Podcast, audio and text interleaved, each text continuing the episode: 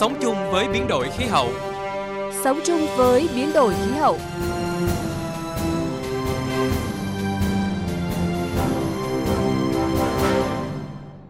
Biên tập viên Quang Huy và Minh Khánh xin kính chào quý vị và các bạn. Rất vui khi được đồng hành cùng quý vị và các bạn trong chương trình Sống chung với biến đổi khí hậu. Thưa quý vị, thưa các bạn, đồng bằng sông Cửu Long có vị trí quan trọng trong phát triển kinh tế xã hội của cả nước, đóng góp hơn 95% lượng gạo xuất khẩu, 70% sản lượng trái cây và hơn 74% sản lượng thủy sản nuôi trồng của quốc gia. Trong bối cảnh hội nhập kinh tế thế giới, cùng với nhiều cơ hội phát triển thì đồng bằng sông Cửu Long cũng đang phải đối mặt với nhiều thách thức do đây là vùng đất nhạy cảm với thay đổi của tự nhiên. Biến đổi khí hậu và nước biển dâng diễn ra nhanh hơn dự báo đã gây ra nhiều hiện tượng thời tiết cực đoan, ảnh hưởng đến sinh kế và đời sống của người dân, đòi hỏi phải có những giải pháp toàn diện, lâu dài, cấp bách để phát triển bền vững đồng bằng sông Cửu Long. Và để hiện thực hóa vấn đề này thì ngày 17 tháng 11 năm 2017, Chính phủ đã ban hành nghị quyết số 120 về phát triển bền vững đồng bằng sông Cửu Long, thích ứng với biến đổi khí hậu. Nghị định này liên quan đến gần 30 bộ ngành và các tỉnh thành vùng đồng bằng sông Cửu Long. Bộ Tài nguyên Môi trường được giao là cơ quan chủ trì phối hợp với các bộ ngành địa phương liên quan xây dựng dự thảo chương trình hành động tổng thể thực hiện nghị quyết. Và sau hơn một năm thì nghị quyết 120 ra đời vẫn còn có những khó khăn rào cản để ngành tài nguyên và môi trường thực sự phát huy sức mạnh tập thể, thực hiện các mục tiêu của chính phủ để góp phần chuyển biến môi trường và thích ứng với biến đổi khí hậu hiệu quả. Phản ánh của phóng viên Đài Tiếng nói Việt Nam. Vùng đồng bằng sông Cửu Long bao gồm 13 tỉnh thành phố với diện tích gần 4 triệu hecta, chiếm hơn 12% diện tích tự nhiên của cả nước. 19% dân số. Đây cũng là khu vực rộng và đông dân cư thứ hai trong tất cả các vùng kinh tế của cả nước, chỉ sau đồng bằng châu thổ sông Hồng.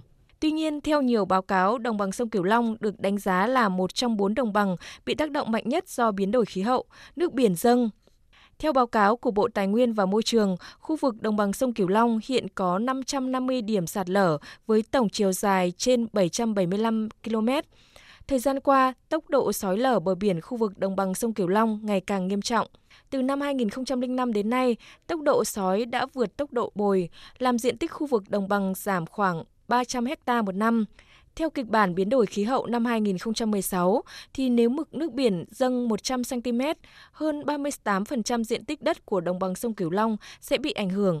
Các tỉnh bị ảnh hưởng nhiều nhất là Hậu Giang hơn 80%, Kiên Giang hơn 76%. Ông Mai Anh Nhịn, Phó Chủ tịch Ủy ban Nhân dân tỉnh Kiên Giang cho rằng Ngày xưa ở Kiên Giang là từ xưa đến khoảng năm trước năm 2000 thì gần như không sạt lở bờ biển. Bờ biển bầu hàng năm nó lấn ra.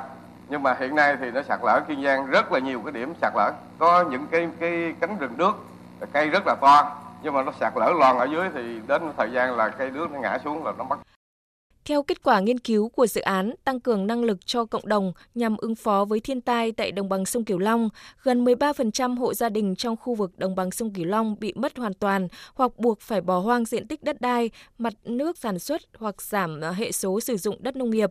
16,6% số hộ chịu thiệt hại về nhà cửa đất đai. Chi phí để phục hồi cải tạo lại đất đai phục vụ cho sản xuất nông nghiệp bình quân là 19,16 triệu đồng một hộ một năm. Rõ ràng, biến đổi khí hậu và nước biển dâng diễn ra nhanh hơn dự báo, gây ra nhiều hiện tượng thời tiết cực đoan, ảnh hưởng đến sinh kế và đời sống của người dân. Nói về những thách thức của đồng bằng sông Cửu Long gặp phải, ông Nguyễn Hữu Thiện, chuyên gia nghiên cứu về sinh thái đồng bằng sông Cửu Long cho rằng. Đồng bằng chúng ta đối diện với ba cái thách thức lớn. Đó là thứ nhất là biến đổi khí hậu nó biểu hiện bằng nhiệt độ tăng nắng nóng kéo dài mưa bất thường vân vân và nước biển dân và những sự kiện cực đoan cái thứ hai là có những cái vấn đề phát triển thiếu bền vững trong nội tại ở trong đồng bằng sông Cửu Long. Ví dụ như chúng ta đang bị sụt lún rất nhanh, chúng ta đang bị sạt lở rất nhanh, bị ô nhiễm. Thứ ba đó là những cái tác động đến từ các cái đập thủy điện ở phía thượng nguồn sông Mekong. Việc khai thác tài nguyên nước trên thượng nguồn châu thổ, đặc biệt là xây dựng đập thủy điện đã làm cho thay đổi dòng chảy, giảm lượng phù sa, suy giảm nguồn lợi thủy sản, xâm nhập mặn sâu vào nội vùng, tác động tiêu cực đến phát triển kinh tế xã hội của vùng. Mặt trái từ hoạt động phát triển kinh tế với cường độ cao ở nội vùng bộc lộ ngày càng gai gắt, gây nhiều hệ lụy như ô nhiễm môi trường, mất cân bằng sinh thái nghiêm trọng, sụt lún đất, suy giảm mực nước ngầm, xâm thực bờ biển, nhiều diện tích rừng tự nhiên, nhất là rừng ngập mặn, rừng tràm, rừng phòng hộ bị chặt phá, chuyển đổi sang mục đích sử dụng khác hoặc bị suy thoái nặng nề. Bên cạnh đó, việc khai thác bùn cát quá mức, xây nhà cửa và hạ tầng sát bờ sông, kênh rạch làm gia tăng nguy cơ sạt lở. Bộ trưởng Bộ Nông nghiệp và Phát triển Nông thôn Nguyễn Xuân Cường cho rằng tính cực đoan diễn ra hết sức khốc liệt. Riêng đồng bằng sông Cửu Long là tổn thương sẽ khốc liệt và rất nhanh cùng với cái tác động của nước biển dâng như kịch bản Bộ Tài nguyên Môi trường tham mưu Thủ tướng vừa rồi ban hành thì nó còn có tác động cộng hưởng trái chiều của ba nhân tố rất nguy hiểm.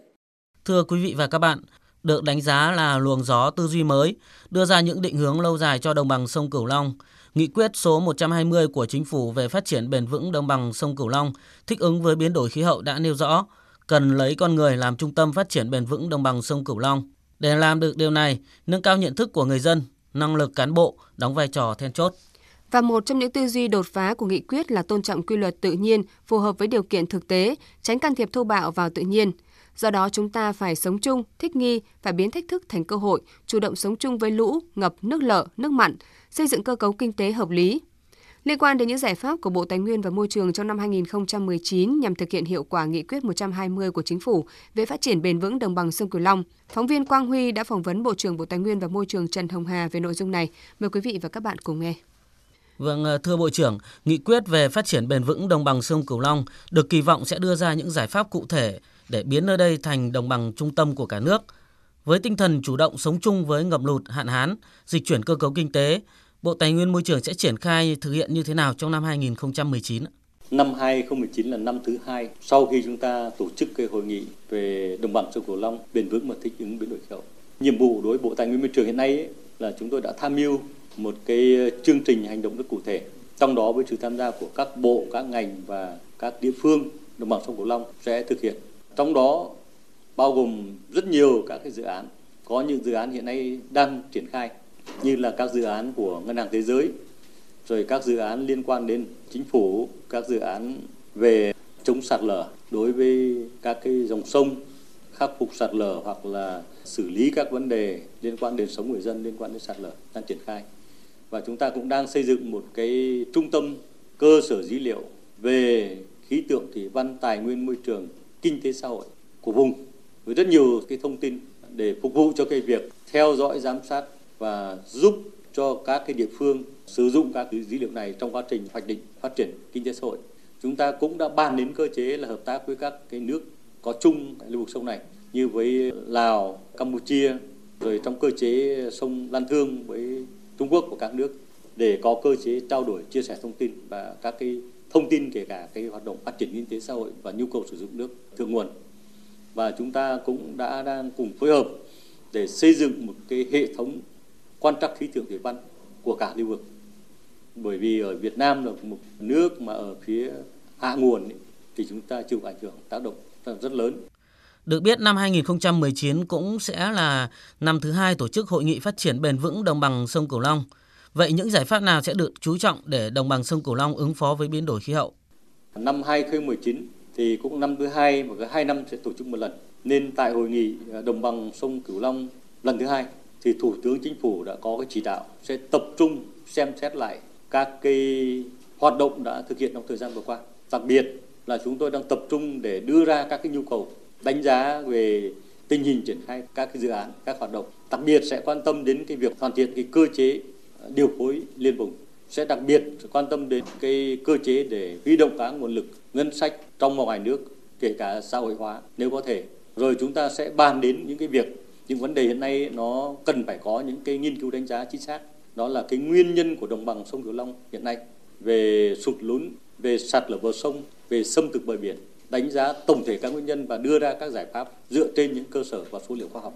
Đồng thời đi kèm với các cái giải pháp công trình và phi công trình.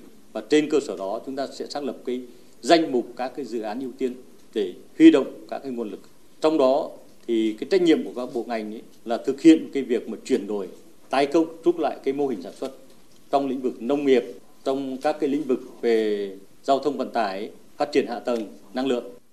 Nguyên tắc được Thủ tướng Nguyễn Xuân Phúc xác định rất rõ là phát triển kinh tế phải dựa trên hệ sinh thái đang biến đổi đó. Vậy điều này sẽ được quan tâm như thế nào trong thời gian tới, thưa Bộ trưởng? Một cái nguyên tắc mà được xác định rõ là phát triển kinh tế đồng bằng sông phải dựa trên cái hệ sinh thái đang biến đổi đó. Nên là kinh tế đi đôi phù hợp với hệ sinh thái nước ngọt, nước mặn và nước lợ. Và cái quan tâm trong thời gian tới để tạo ra những cái sự đổi mới đó thì cần phải đầu tư những công trình hạ tầng liên vùng ngay từ đầu để nó có thể đóng góp vào cho cái quá trình chúng ta chuyển đổi các cơ cấu kinh tế và trên cái các hệ sinh thái mà chúng ta đã xác định.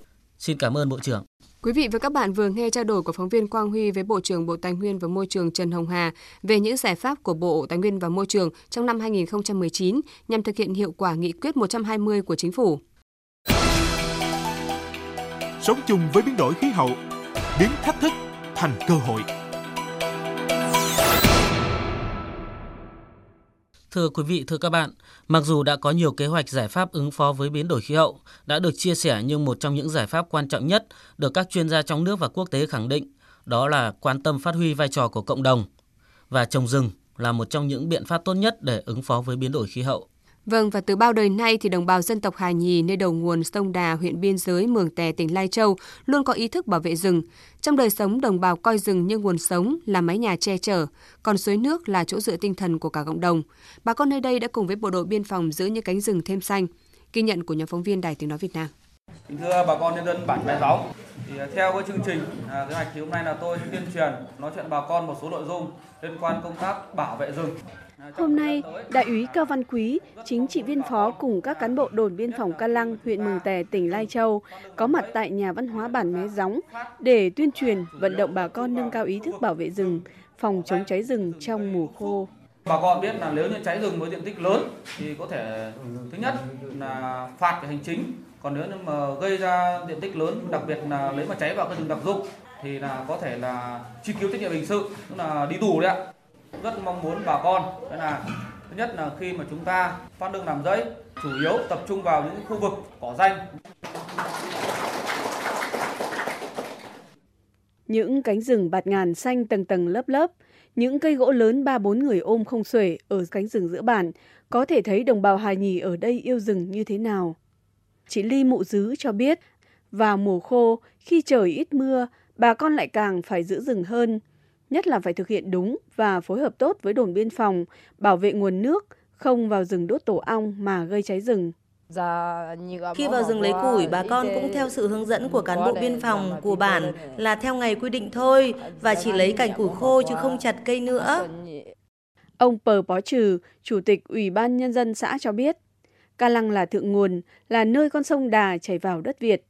Vì vậy, việc giữ rừng, bảo vệ rừng là công việc rất quan trọng xã có hơn 10.000 ha rừng, trong đó rừng phòng hộ hơn 8.600 ha.